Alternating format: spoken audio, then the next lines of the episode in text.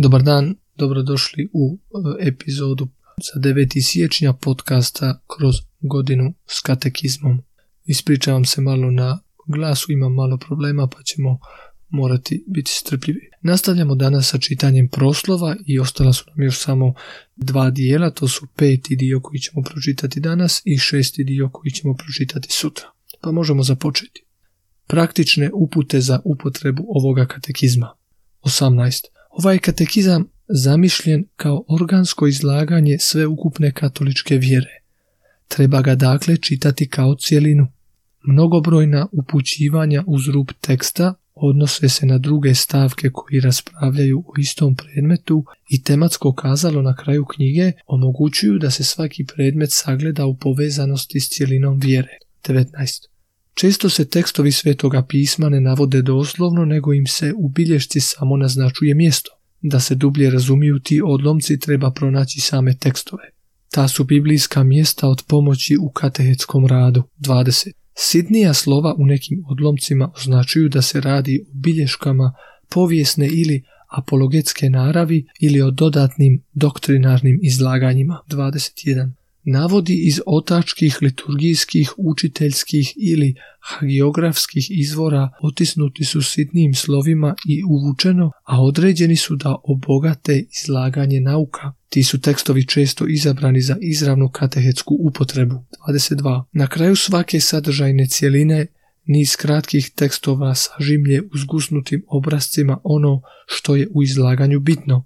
Tim sažecima ukratko žele se pružiti mjesnoj katehezi upute za sintetičke obrazce koji će se lako pamtiti. Evo to su bili brojevi od 18 do 22 i u ovome dijelu za kojega možemo kazati da nije jedan od najuspudljivijih slušanje, ali je riječ o uputama kako koristiti ovaj katekizam. Ono što je važno za istaknuti je da je katekizam predstavlja katoličku vjeru kao jedan organ živo, živo tkivo, kao jednu organsku vjeru, što označi da je sve u vjeri međusobno povezano. I to je ovaj detalj koji se tiče posebno crkvenog učiteljstva, u kojem je sve kao jedan veliki mozaik i onda ne možemo kazati, na primjer, meni se sviđa ovaj dio koji crkva naučava na temu ljubavi, ali mi se recimo ne sviđa kako meni crkva govori da e, ja trebam živjeti tu ljubav u svome životu.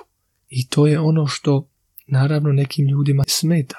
Ali mi vidimo kako je vjera, ima ovo unutarnje jedinstvo, kako sve dolazi, zajedno se veže. I isto tako u katekizmu vidimo često upute na neko drugo mjesto. Kad recimo govori se o nekakvoj temi, imamo fusnote ako imamo katekizam možemo to vrlo lako vidjeti, koji će nas uputiti na neka druga mjesta gdje se još više i dalje razlaže o toj danoj temi. To je iz razloga što je sve u katoličkom nauku povezano kroz stoljeća kako je crkva naučavala, tako se u ovome katekizmu te stvari opet na njih na neki se način referiramo i one su nam dodane u bilješkama. I onaj najvažniji izvor za ovaj katekizam je sveto pismo, tako da imamo mnogo puta gdje se spominje sveto pismo, kao što smo čuli u sad u ovim brojevima, međutim nema cijeli dio nekakvog odlomka jer bi onda dokument cijeli katekizam koji i ovako ima skoro tisuću stranica bio još mnogo veći, međutim možemo na primjer ako imamo Bibliju istovremeno kad budemo čitali katekizam imati pokraj sebe Bibliju i onda pogledati ove odlomke tako da bismo na taj način mogli proučavati dalje vjeru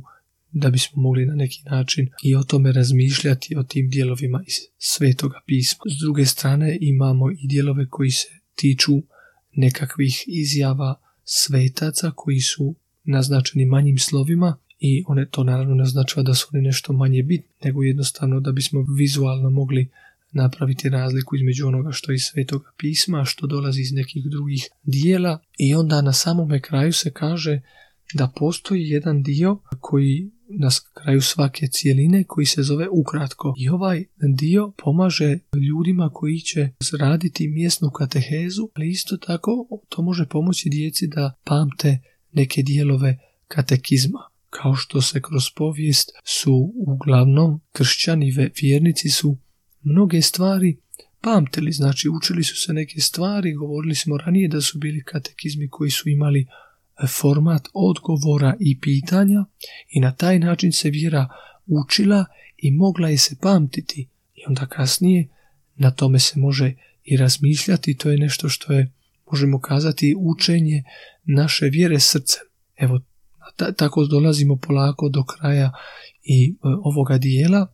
Sutra ćemo završiti e, proslov kada ćemo pogledati još i šesti dio koji se zove nužne prilagodbe, a to su brojevi 23 do 25. Evo puno vam hvala i do slušanja sutra.